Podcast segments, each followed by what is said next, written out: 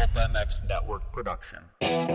Josie's on a vacation far away. Come around and talk it over. So many things that I wanna say. You know A new view from inside the truck. X racer to racer and eye to eye. A casual look into the personalities of the sport and an experienced perspective into the action from week to week. It's Jason Thomas's Industry Seating. Presented by Pirelli Tires, Fly Racing, Blendzall Racing Motor Oil, Works Connection, Plum Creek Funding, 612 Suspension, Fast Foundry, and ProGlow.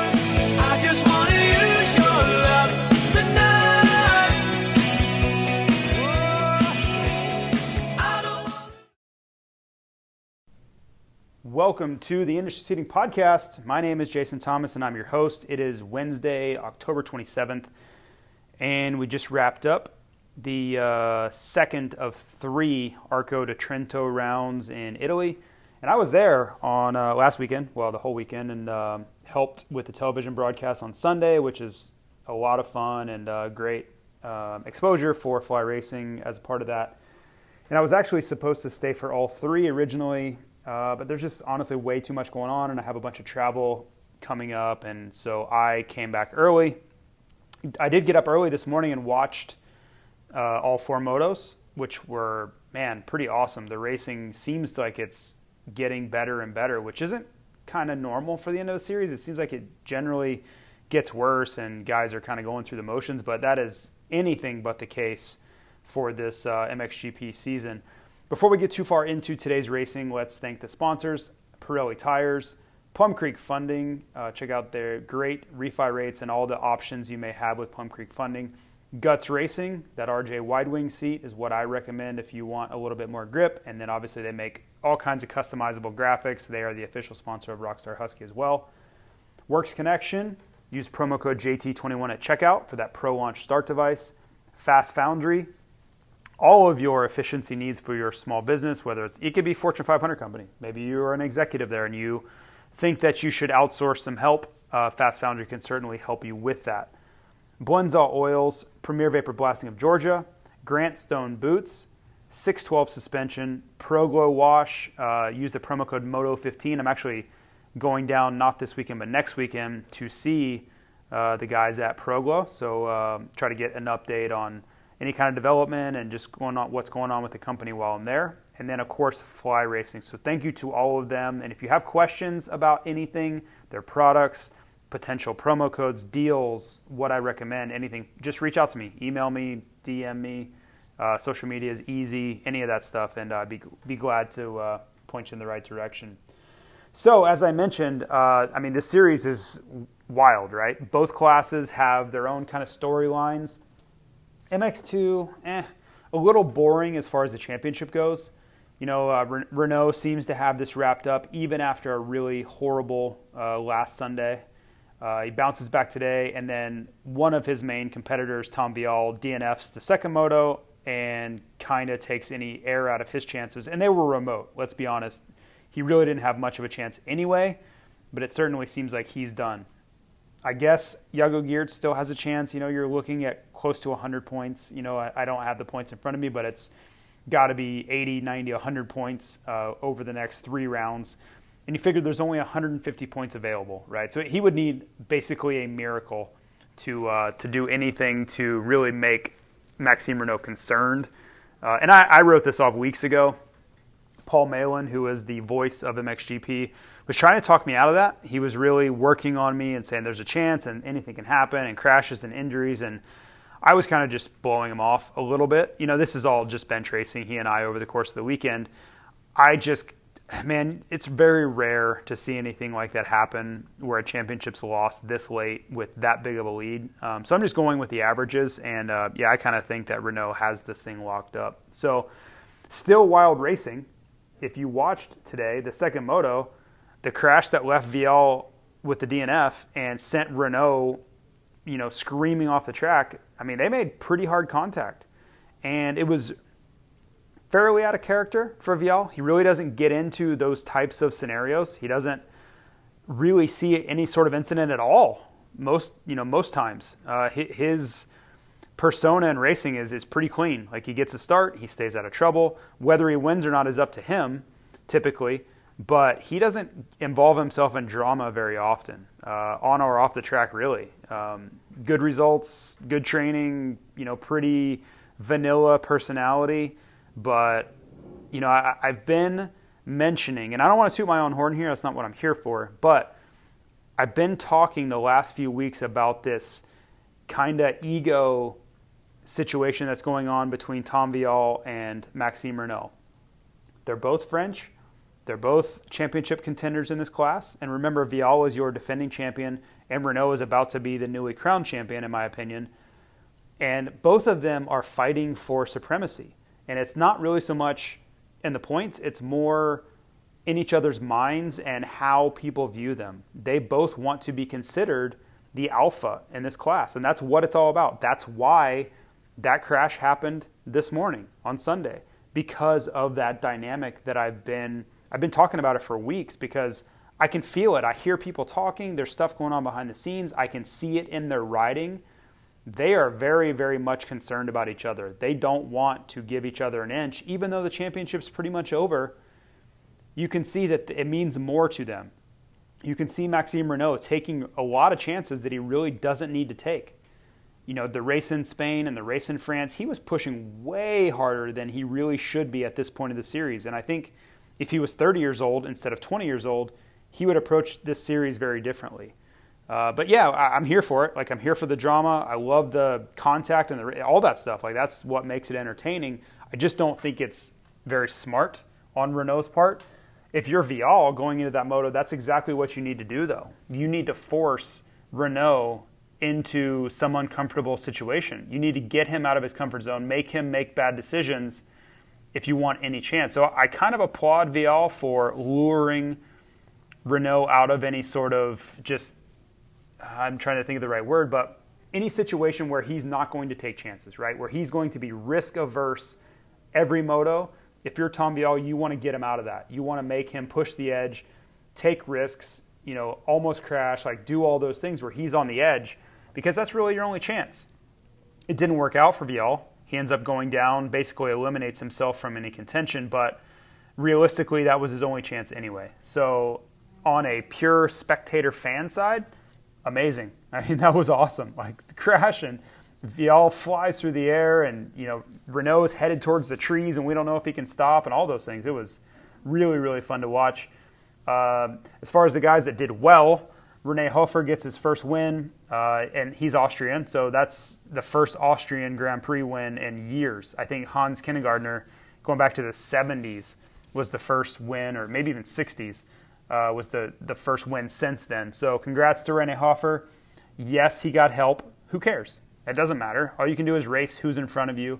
Uh, you know, he can't help it that Renaux and, and Vialle had issues. He, he beat Jago Geerts straight up. So, I mean, that's, that's good enough right there. So congrats to him. Congrats to uh, KTM on uh, an Austrian home win. That's a big deal for KTM to have a, an Austrian win a race is, is a big deal. So congrats to them. But as for your MXGP class, I mean this this is what it's all about. Go into the race, and Herlings had started to creep away a little bit. I think he was up to 24 points after that second moto on Sunday, and I remember driving out of the track going, man, it, it, it just feels like Herlings is sucking the life out of the series. Like he's just kind of taking over here when it counts. And then a couple days later, we, you know, they show up and race again. Herlings goes down on the start. His throttle housing is damaged in the crash. He can't continue. And we got a series. I mean, everything changed in that moment. Febvre puts in a hell of a ride to pass Tim Gajser with only a couple laps to go. Takes the win. Gajser right on his heels for second. And then you're going into race two, like, man, this is anybody's series. And then you get more drama, right? Bad starts, and guys are all over the place. Uh, Herlings crashes, puts in a solid ride. Um, but then you have Tony Cairoli that goes out and wins the overall. So, I mean, this race had something for everyone. You know, it's Tony Cairoli's possibly last time at Arco di Trento. We don't know. I think he will race some next year. But for him to get a win with only a few GPs left is huge, right? If there would have been a ton of fans, which I doubt there was being on a Wednesday, they would have gone nuts. They would have lost their minds to have Tony Cairoli win today. You get Herlings' crash, he fights back, holds off uh, Romain Febvre at the end there. Um, Tim Gajser is just ahead of those guys, and you thought maybe Gajser was going to make it happen with like 10 minutes to go. I'm kind of I'm watching and I'm watching Gajser's body language, and I'm like, he's setting up for a run here to end this race. Kind of didn't come to fruition. He, he did move forward a little bit, was able to get around Coldenhoff, but uh, that was as far as he got. But for him, knowing what went on in race one, I think it was it was a positive step, right? He beat both Febvre and Herlings in race two, and that's what you want. If it doesn't matter if you get 20th place, who cares? If you are Tim Gajser, you want to make sure that you are ahead of the number three and the number 84 every time the gate drops. If you do that, you will defend your world championship. Same thing goes for Febvre. Every time the gate drops, just try to beat those two. Don't worry about anything else. Who cares about wins? Forget about the money. There, there will be money to be made down the road. Just beat those two because I think it's going to get wild. You can already kind of see it. Guys are crashing. They're feeling the pressure. Things are happening that, you know, out of character. And that's what pressure does to guys. So, I mean, the real loser today was Jeffrey Herlings. And I don't mean loser as like a personality thing. I mean loser as in he lost a ton of points because of a bike issue. So, um, really challenging day for Herlings, I would say mentally, because there really wasn't much he could do about it. The upside is he retains the championship lead, barely, I think one point, and there's three points between all three of them. So things are very, very tight at the top. I mean, I don't know of a championship ever in MXGP where there were three guys within three points with three rounds to go. And and some historian that can scrape data or do something, please let me know. I would love to know that stat but I don't think I've ever seen it. I mean, this is all time entertainment, down the stretch type stuff. And it sucks for Herlings, but we have his first turn crash to thank. You know, it would it would not have been this way had he not crashed in the first turn, and arguably wouldn't have been this way if his throttle housing hadn't broke. Because we've seen Herlings fight back from bad starts, from crashes, from all sorts of adversity, and get back to the front. So I'm not saying he would have been even you know top five or even top ten. But if he would have been 12th, that has a much different feel than a DNF does, right? Giving up all of those points to Febvre in the first first race, uh, that, that's a game changer. That opens the door to anything.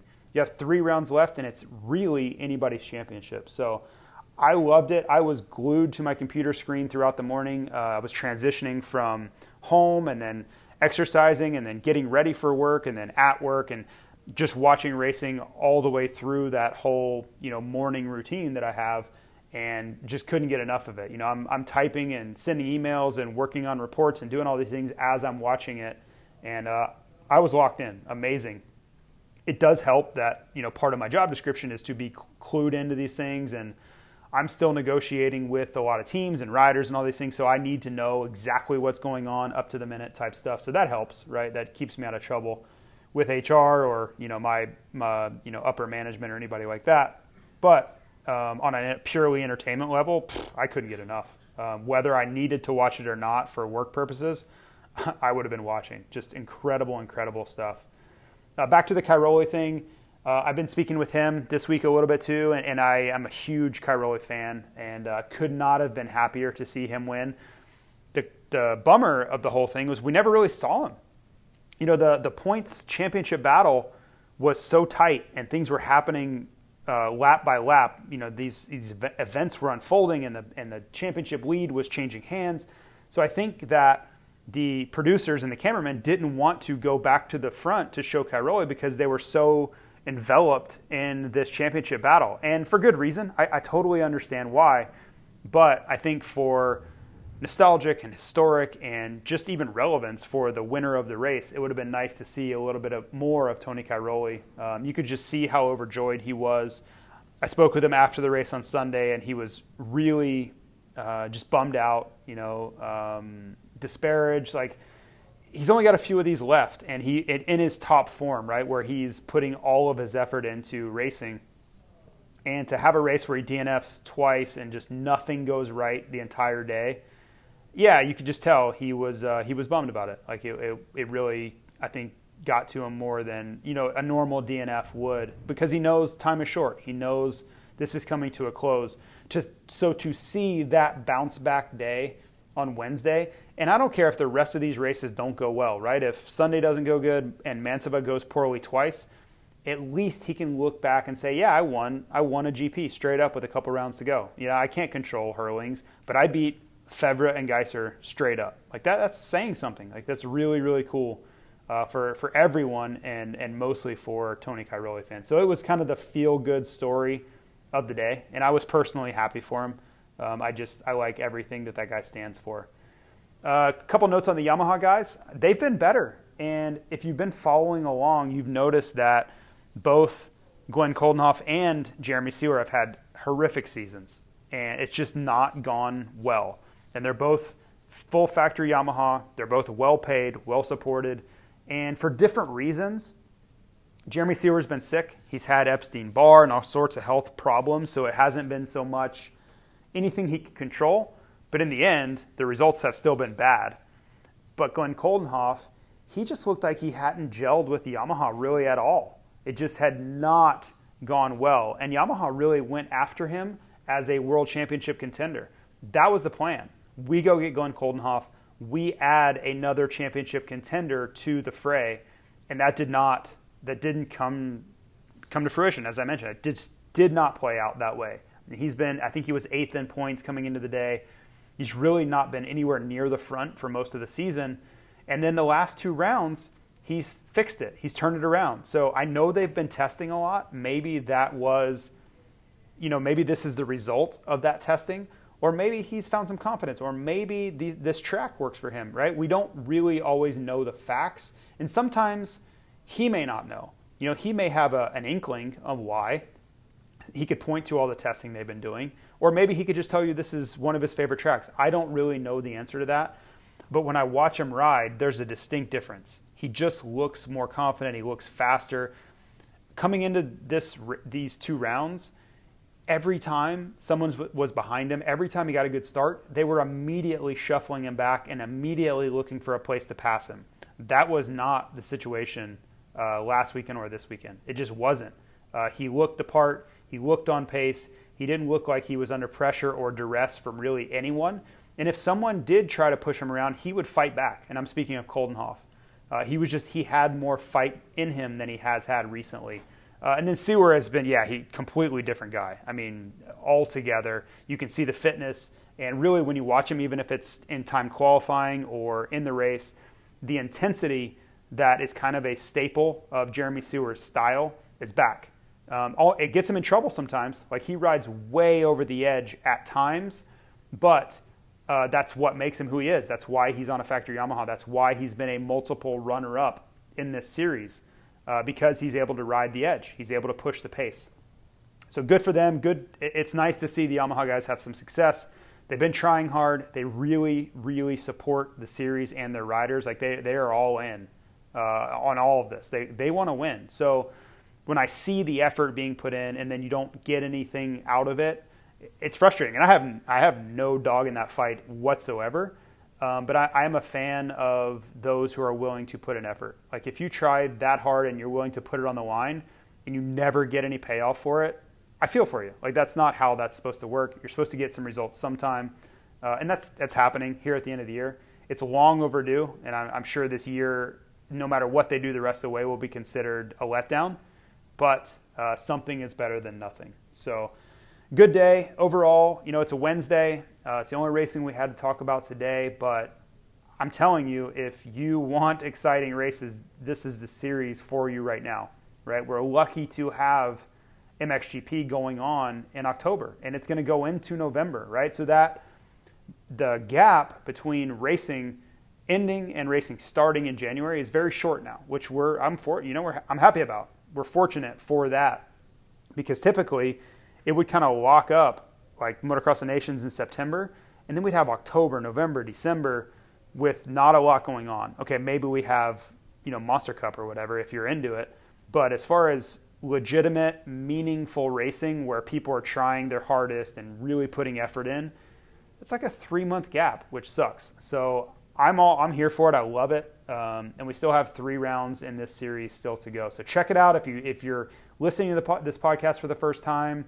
If you've never watched MXGP before, you are stepping into a great opportunity to uh, see a barn burner to an end of a series here. So that's it for this week. Again, thanks to the sponsors Pirelli, Guts Racing, Plum Creek Funding, Works Connection, uh, Grant Stone Boots, ProGlow, Fast Foundry, Premier Vapor Blasting of Georgia, Blendzall, and Fly Racing. Thank you to all of them. And again, please reach out to me with questions. I know it's a little short today, but uh, I wanted to get a little midweek update on kind of what we saw, and I'll do another one on Sunday after that round as well. So thanks again, and see you.